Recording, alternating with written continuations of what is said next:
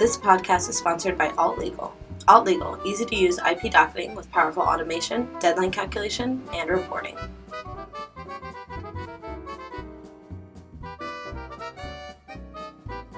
Hello and welcome to the Alt Trademarks Podcast. I'm your host, Hannah Samondinger. On this episode, I was joined by Anne Gilson LaLonde. Anne is the author of the trademark treatise Gilson on Trademarks.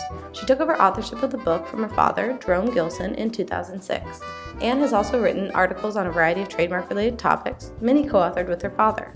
You can find Anne on Twitter at Gilson on TMs. You can also find out more about Alt Legal on Twitter at AltLegalHQ and at altlegal.com. Thank you for joining us and enjoy.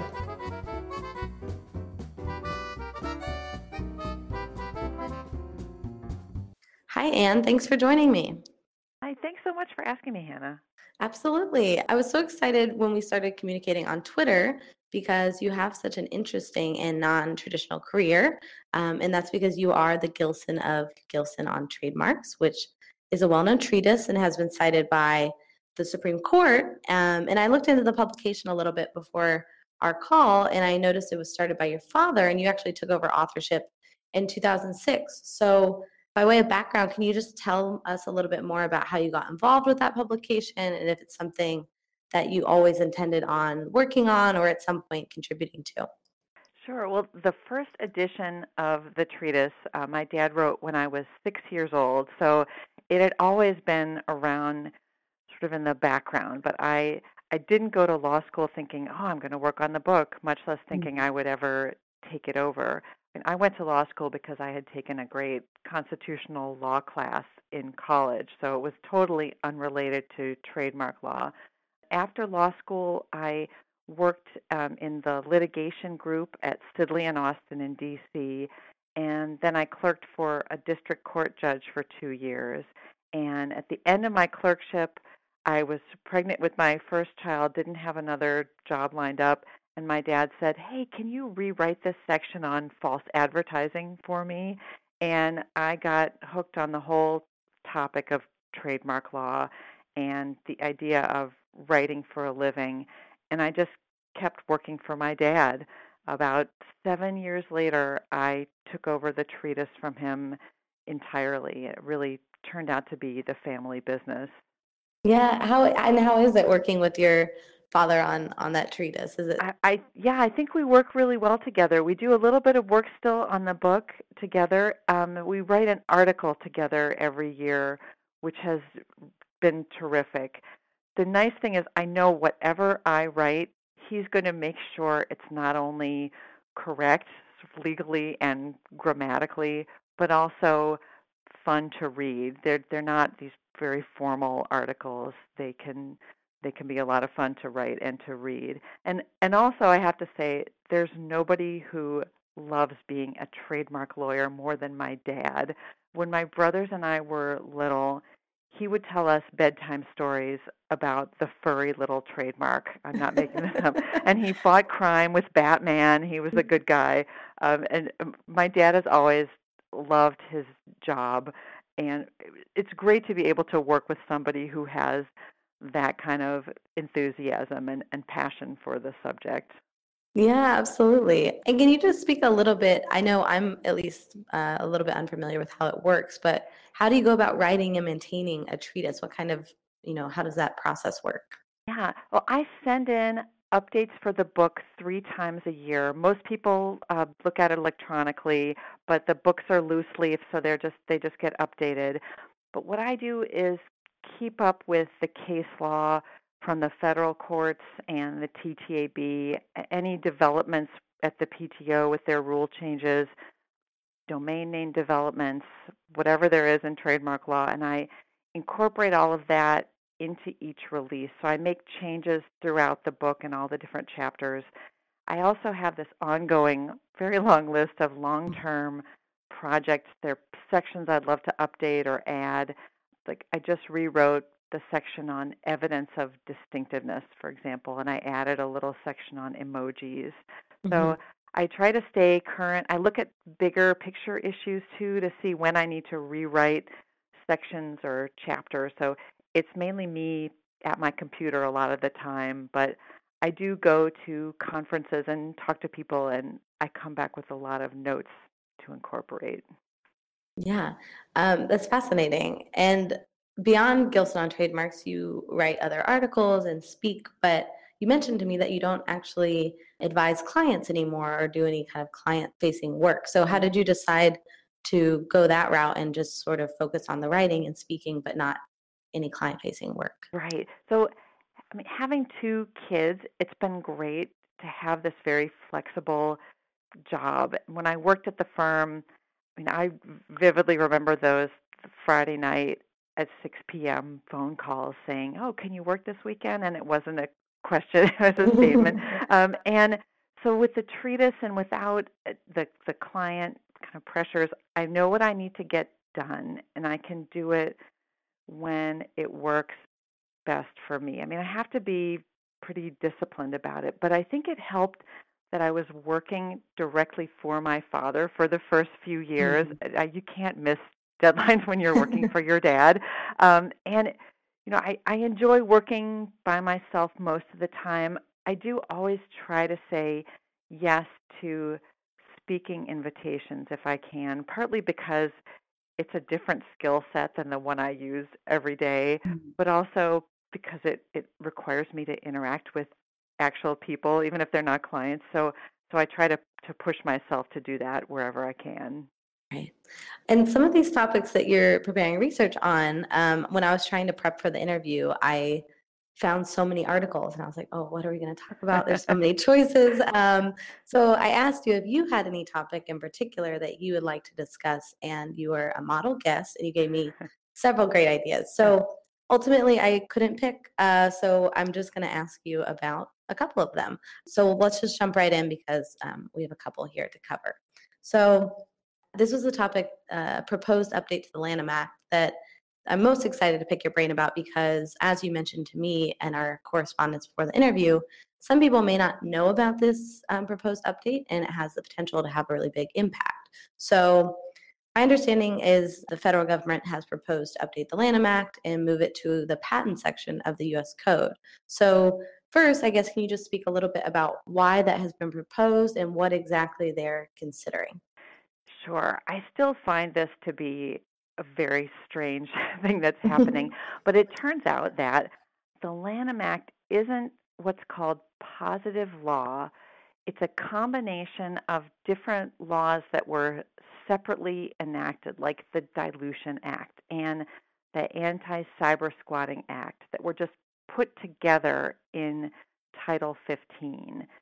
So, non positive law, like the Lanham Act, only prima facie evidence of what the law actually is. So, in theory, it's less authoritative than positive law because it's subject to challenge. So, a party could come in and say, the language of the statute is different from what was passed by Congress, and the statute my opponent is relying on is wrong. So, this issue has never actually come up in a published court decision this problem that the Lanham Act isn't positive law. And there's no suggestion from anyone that anything in the Lanham Act is actually, in fact, different from what was passed by Congress. But there's a government office that thinks that this is a problem and wants to do something about it. So it's called the Office of Law Revision Counsel and it works for the U.S. House of Representatives. One of its jobs is codifying statutes to make them positive law. So it's the OLRC, I'll call it, and it, it wants to update the language of the Lanham Act and reorganize it and put it into the U.S. Code as positive law. So it, it isn't just the Lanham Act. The OLRC is already done this with some other laws. It has others on a list on its website. But it says it reorganizes the laws, it eliminates obsolete provisions, it clarifies ambiguous provisions, and it corrects technical errors, which is sort of frightening, imagining people who have no background in trademark law trying to go through and edit the Lanham Act to somehow make it better. Um, and not only are, do they want to make changes to the language, but it would renumber the statute, and as you said, they would move it to a different title of the U.S. Code, Title 35, which is where the patent law is. So we wouldn't be able to refer to, say, the Section 2D refusal or a claim under Section 43A because that wouldn't be right anymore. Um, and in terms of moving the, the, the statute, as an example, Section 43A, which is now 15 USC 1127A, it would become 35 USC Section 664A, and we'd all have to get used to that. And the PTO would definitely be affected. They'd have to redo the TMEP, the TBMP, I mean, the whole trademark part of the website and all of their forms. Doing legal research would be really complicated because there'd be two totally different citations that you'd have to search. Explaining the changes to judges will also be difficult, especially if there are even little changes in the statutory language, saying to a court, well, this new language is supposed to mean the same thing as the old language. It might not do any good, and you know the court could interpret the new language differently. So the, the, the latest status of this is on October 18th of this year, uh, the OLRC submitted a draft bill to the House Committee on the Judiciary for it to introduce into Congress. And so you're part of an INTA group to um, the International Trademark Association that's working on this. So what does that work look like? What are you guys doing to, so I guess, work against? I would uh, presume against that that bill. Right. INTA has officially opposed this idea of codification, and the OLRC they actually tried to do this exact same thing 10 years ago, and INTA opposed it then too and I'm not sure why the idea got dropped again, but sadly it's it's back.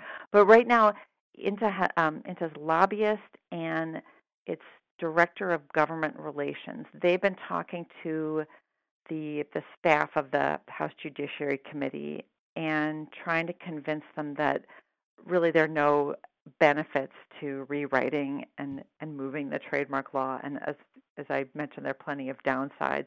And INTA's been reaching out to to other organizations like AIPLA and the ABA to try to get some support. So right now the INTA group is it's primarily the U.S. Legislation and Regulation Subcommittee, and what they're doing and we're doing is going through the proposed bill and comparing it line by line to the current trademark law, just to see, really to make sure there aren't any sort of unintended consequences to to their little tweaks. So I'm trying to help out with that effort. And what do you think the outcome will be? I mean, I don't know how how easy it is for you to predict, but based right. off of the work you've done so far, do you have any sort of inclination as to what what yeah, might well, happen? One, the people that one of the uh, the folks at at INTA suggesting that the, who has more experience in the the this government the government area than I do, um, they're hoping that the Senate Judiciary Committee is going to be too busy to deal with this issue so that even if it's introduced and it gets out of the House, it won't go any further. But I don't know. The, the, the OLRC seems determined to get this done. I mean, coming back after 10 years, it's and also it's one of the the mandates of this office is to make everything into positive law. Um, one possibility is that they might make fewer of these technical changes to the language. I mean, that might reduce the confusion a little bit later mm-hmm. on, but I don't think that's going to stop them from trying to get this through. So I would not be surprised if it actually became law. Wow. And so how could people track updates to the to the proposal? There there are updates on the, the OLRC's website at, and that's called it's uscode.house.gov, and also there's uh, on the their page on the Lanham Act codification. There's contact information if anybody wants to complain about this as a concept. yeah. But but I guess really we all just have to keep our fingers crossed with this one. Yeah, and I'll link I'll link to that um, site as well so that people can access it easily. That's a fascinating. I hadn't before you mentioned it. I hadn't even heard no. um, anything about that, and it right. wouldn't have such a huge impact. Okay, so I'm going to switch gears just a little bit to touch on another topic that you had um, sent along, which is uh, talking about the First Amendment and viewpoint discrimination. And so the Supreme Court recently handed down the decision in the Slants case, uh. Tam, uh, which we've talked about some on this podcast with some other guests. Um, so people are probably familiar with the basic case, but the court basically paved the way for registration of disparaging trademarks. So, in the wake of that case, have you noticed that there's been a lot of application filed for those types of trademarks? There haven't been as many as people assumed there would be. So, if you take the word that most people are probably concerned about when it comes to disparaging marks, and I'll just call it the N word, there have been 17 applications for that word or kind of variations of it. Mm-hmm. And some of those have even been from the same applicant for different classes. So maybe a dozen. Um, I think the fact that I'm reluctant to even say the word here, right. that probably suggests why there haven't been that many applications. I mean, it seems like a great edgy trademark to some people, but it costs money to apply for the registration. I think not many people really have the stomach to use it as an actual trademark. And there also that all these particular applications are intent to use except one. So again, I'm not sure people really want to use that word in a business. They guessing there's some misunderstanding too of how trademark law works and they think that they can you know just gain rights to this word by by applying for it. So there may be some of that going on. Right. There did seem to be a flurry just after the case um, of people just sort of declaring that they could and would, but as you're mentioning, it, it does cost a significant amount of money to actually follow through with that. Right. Um, and you had mentioned to me that you could see how the court thought the ban on disparaging marks um, was or could have been viewpoint discrimination. So, can you speak just a little bit on that idea and why you can see that being the case? Yeah, so the, the plurality opinion in that the case said giving offense is a viewpoint. So what the disparagement clause let the PTO do was deny registration to marks that offended people, but not to marks that didn't offend people. So I I came up with a couple examples. In in one case, the, the PTO had said that the mark porno Jesus was disparaging to Christians, but in a separate uh, application, the mark thank you Jesus had been registered. So this so called kind of negative viewpoint was hmm. banned, but the positive viewpoint was fine. Um, and in another case, the Federal Circuit held that Stop the Islamization of America was disparaging to Muslims but in another after another application, the PTO registered the mark Jewels of Islam. So so one viewpoint it didn't get the benefit of registration, but the other one did. So I think in that way the viewpoint discrimination holding makes some sense. Right.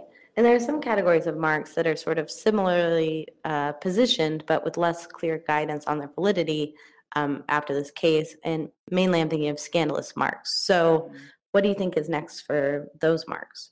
I, I, I assume people know about this case, but um, Erik Brunetti applied to register the word mark FUCT for athletic apparel and also kind of oddly for children's and infants apparel. He's been using this the mark for years, but he, the registration was refused under the scandalousness provision and he appealed and the Federal Circuit on um, August 29th, they had oral argument on whether the Supreme Court's opinion on disparaging marks means that the scandalousness bar is also unconstitutional.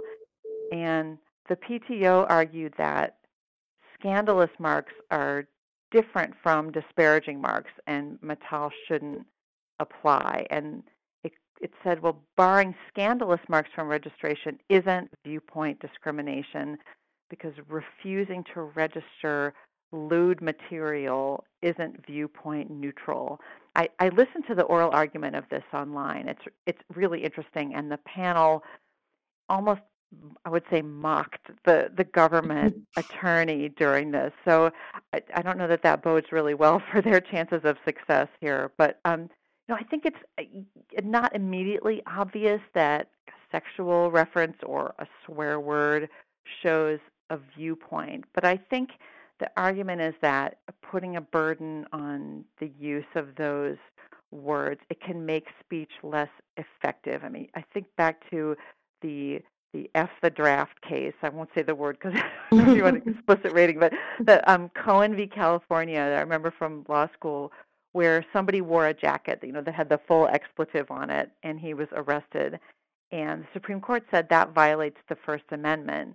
The state doesn't have any right to, they said, cleanse public debate. And his sort of statement about this, it wouldn't have been as effective if he was only allowed to say the draft is bad. You know, it doesn't really show his the the full the full you know feeling behind the statement. And I mean, I don't know how the USPTO is going to get beyond the court saying giving offense is a viewpoint. Right. And do you think that the idea of impermissible viewpoint discrimination could also apply to other trademark claims like dilution by tarnishment? Yeah, I think this is a really interesting question. After the Supreme Court opinion came out, a lot of commentators said, well, tarnishment looks quite a bit like disparagement. So this provision is likely to uh, you know, go away after Matal. So the claim in a tarnishment case is that the defendant is harming the reputation of the plaintiff's famous trademark by using the, the same mark or a similar mark. So I think there's some initial appeal to that. Somebody tarnishing a trademark seems a lot like somebody disparaging a person or a group. But I went and looked back at actual tarnishment cases, and I don't think the comparison really works. There are two typical categories of tarnishment cases. There's associating the, the famous mark with products that are bad quality. And then there are also cases where the famous mark is put into what some cases call an unwholesome context. But I don't see how these are really the viewpoint discrimination. I think what these are mostly about is stopping people from more free riding on the the reputation of this famous mark. So there's a case that um, from several years ago. There was a pornographic website at Candyland.com, and the court said, "Well, this tarnishes the trademark for the board game. People aren't likely to be confused that they're associated, but but the reputation of Candyland is going to be reduced in some people's minds." And I just I don't really see how it's viewpoint discrimination to stop a use like that or you know, even on the other side, if you're showing the famous mark in a positive light, that still could be dilution by by blurring. I think it, both kind of viewpoints, if you're using somebody else's famous mark, both of those would be prohibited. I'm right. sure somebody's going to make this argument in litigation at some point. So I think we'll probably have an, an answer to it. We'll have to wait and see what the courts say about it. Yeah, it's interesting. It's so mm-hmm. it's so close, but just a little bit. It's slightly different. Right. Yeah. yeah. It's an interesting distinction. Mm-hmm. Um, okay, so switching gears one more time to a new topic. Um, so this is uh, I wanted to ask you about an article which it actually just came out um, yesterday. Uh, it will be a couple days ago by the time this uh, podcast is released. Um, but you wrote an article with your dad on the presumption of irreparable harm in the trademark preliminary injunction cases. So, could you speak a little bit about what the article is about? Um, and I'll link to it. It came out in the Trademark Reporter, so I'll link to it as well. But just sort of from from your um, point of view, what's the article? What's that article about? Sure. So, for years, courts had just assumed that plaintiffs in trademark cases were facing irreparable harm if they were likely to succeed with their infringement claims. If a plaintiff could show a likelihood of success, show that consumers were likely to be confused, then it could generally get a preliminary injunction. And then in 2006, the Supreme Court said that plaintiffs in a patent case had to show irreparable harm as a separate element. That was the, the eBay case. it didn't mention trademark law at all. But judges in a lot of trademark cases saw this as this is kind of a message on high from the Supreme Court, so surely we have to apply it universally. And as of now, the third, ninth, and eleventh circuits say that the presumption is gone in trademark cases. And a lot of district courts around the country have said the same thing. So that's the, the change in the law that really prompted us to, to write the article.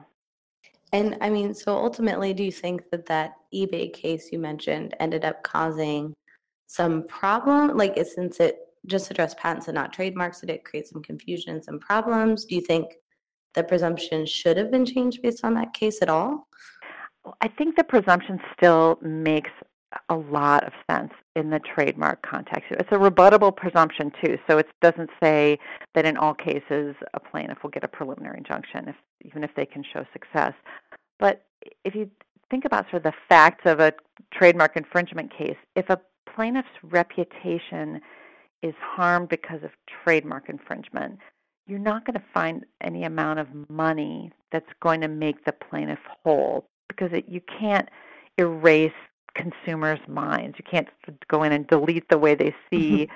the plaintiff, you know, if there's been infringement. So if there's a trademark case that has merit, then likelihood of confusion is just going to irreparably damage the, the goodwill that the plaintiff has built up. You know, you could take any kind of silly kind of infringement example. A defendant makes a perfume that you know, infringes on the plainest perfume. They call it Chanel Number Five, and it looks just like mm-hmm. Chanel Number Five. And people mm-hmm. buy it thinking, "Oh, this is a real thing," but it turns out to smell terrible, or it burns your skin, or the bottle mm-hmm. explodes, or something. So, if a court lets the defendant just keep selling the perfume pending trial, it, consumers are going to think badly of Chanel, think they make a, a bad product. So, we argue in the article that the presumption shouldn't have been changed. And in a in kind of a great stroke of luck when when you write something, mm-hmm. after we wrote the article, the INTA board of directors issued a resolution saying that the Lanham Act should be amended to keep the presumption of irreparable harm, which was oh, which was pretty great. Yeah. yeah. So I mean, I don't know what the likelihood of any kind of amendment really is, but it would be a, a great idea. I mean, maybe we can slip that into the codification bill and make something good come out of that. I don't know. I hope so. yeah, and I'll link I'll link to your article as well so people can um, can read up on that and the INTA release as well. And then hopping one last time to the last topic I wanted to talk about with you. This topic is uh, surname refusals. So when we were emailing before this trying to, to pick some topics, you'd mentioned that surname refusals is one of your latest soapbox uh, soapbox issues. So basically, that surnames, even if they belong to only a few people, cannot be registered as a trademark, even when the surname is combined with other words. So I guess why is this a soapbox? Soapbox? I can't say soapbox, huh? soapbox issue for you. And um, why do you think the USPTO does this? Are they getting it wrong? Give me your spiel on surname refusals. Yeah, I know. This is what this is what you get for talking to somebody who works at home. So I so, but every time I see a surname case, I get really annoyed. So um, I I think what's happening. I think the USPTO and the TTAB they are going way overboard on rejecting applications on the ground that they're surnames. Right now in the case law, the board is essentially holding that. If anybody in the U.S. has that surname, it really can't be registered as a trademark. They're not coming out and saying this is the standard, but that's effectively what it is. In one case, there were five people in the U.S. the evidence showed had that surname, and it was denied registration on the surname ground. It doesn't matter how rare the name is. So, I mean, I, I took a look in the past year. The board rejected applications for Kepler, 100 people had that surname. Hoskie, H O S K I E, sounds like a good trademark. 376 people had the surname. Luxford, sounds like a classic trademark to me. 212 people had the surname, and the board said, "Oh, can't can't register it." Um, there's another one, Hayek, less than 200 people with that last name. And not only that, but the board cites evidence of completely random people with that last name as evidence that the American public is going to recognize it as a surname. So for Hayek, yes, I get that Salma Hayek is a, a famous actress, but but the board has an opinion on this case, and it mentions Nicholas Hayek, who was apparently the former CEO of Swatch from 1985 oh, to 2003. and a, another one, Friedrich August Hayek, who is an economist who's been dead since 1992. But he won the Nobel Prize in Economics in 1974, so maybe we've all heard of him. it just seems sort of intellectually dishonest to, you know, bring up these people and and cite this as evidence. There's another one that I love that the mark is Adlon, A D L O N. There are only 75 people who had that last name in the U.S., but the board thought consumers would see it as a surname because there's an actress named Patricia Adlon who the board said was most famously a voice actress for the cartoon show King of the Hill. so somehow the public has been exposed to this as a surname. So there's a strong inference that that's the meaning that it has to consumers. And there's there's even one more kind of layer of this to me. In a lot of these recent surname cases, the board talks about what it calls negative dictionary evidence. And that means the word isn't in the dictionary, and that's being held against the applicant. I mean, you think usually with a trademark, you don't necessarily want it to be a dictionary term, but the board is saying, oh, it's not in the dictionary, must be a surname. So mm-hmm. the board says the fact that like Luxford or Adlon or Hosky, these kind of, you know, it's kind of arbitrary sounding words, the fact that they're not in the dictionary has to be evidence that it's a surname. They don't say, well, it's not in the dictionary, maybe it's fanciful, or maybe it's the strongest kind of mark. You know, maybe we should give the, the applicant the benefit of the doubt, but they go the opposite direction. So it seems to go against this very basic idea in trademark law. I think that's why I, I that's my soapbox there. that's why I think they're they're really kind of troubling opinions, and I, I would be great if the PTO could just sit back and rethink the approach to to surnames. Yeah, it is interesting. I mean, I've I've heard of surname refusals, but I hadn't ever really gone down the rabbit hole and thought of what happens when they get a little more obscure, or um, you know how they cite those. I never had heard of the um, the dictionary, the bit of that, but it's really interesting. Right. I can see why it's a soapbox issue. Soapbox. there you go. Soapbox issue. Great. Okay, so that's it. We covered a lot of ground, but uh, I think we hit on all of the topics, and I'll provide a lot of links to the things that you were referencing, the cases and articles. And to wrap up the interview, I like to ask guests a series of rapid fire questions just for fun. So, you ready? Sure. Okay. Uh, where do you get your IP news?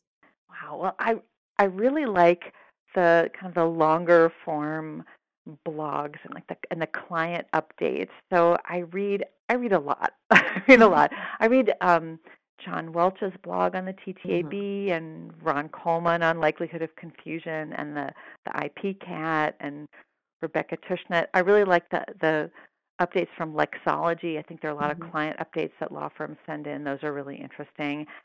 I like Twitter for its links to kind of longer pieces. I discover a lot there. I discovered you there. I, I love the the alt legal newsletter. I think it's super fun to read. Oh. Um, but with Twitter, all of a sudden it's an hour and a half later, and right. I'm reading about what books are coming out this week and like the local politics. So I try to stay away from at least wandering around Twitter if I don't know exactly what I'm looking for. um, and what's your favorite IP conference? I've been I've been going to the the INTA conferences for about 17 years or so. So I've gotten the hang of them a little bit and how to navigate the big conference. So there's lots of different information presented there, which is great. But I've spoken a couple of times at the ABA IP Law Conference, which was it's much smaller. I it, you can really run into people and have actual full conversations with them. And and I really enjoyed that conference a lot. And if you weren't an IP attorney, what would you be doing as a career? I think I would still be a writer of some kind. I think if you're a trademark lawyer, you have to love words, but I'd probably be writing some very strange novels. today today is a big day in our family. It's the first day of National Novel Writing Month. I don't know if you've heard of it. No. This is this is going to be my 10th year participating. And the idea is that you write the first draft of a novel, 50,000 words in 1 month which is Oh, crazy and stressful but it's it's really a lot of fun you get to be creative you get to have full control over your characters and Mhm. uh, in a way that you don't have control over the rest of your life but this one it's nanowrimo.org and and and everyone should check it out it's Oh yeah, fun. that's amazing. a book in a month. That's a lot of work. right a draft anyway Yeah, a draft. Who's a woman, professional or otherwise, that you look up to? Well, I guess to stay on the theme, now that I've written my, we use air quotes at my house, novels with for for November.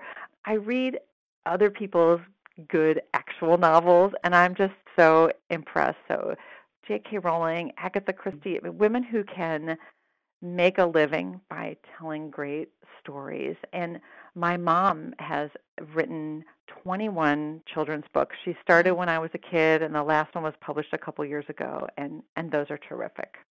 And what's the best piece of advice or just a good piece of advice that you've received?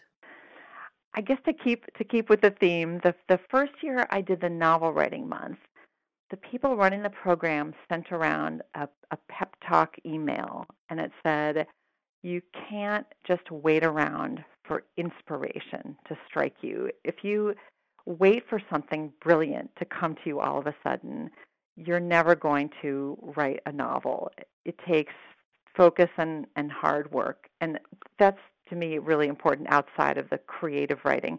If there's a project you really want to do, but no one is making you do it, then don't rely on inspiration to just show up. You have to sit down and, and start working. Yeah, that's good advice. It makes me feel guilty. I need to go do some stuff right now.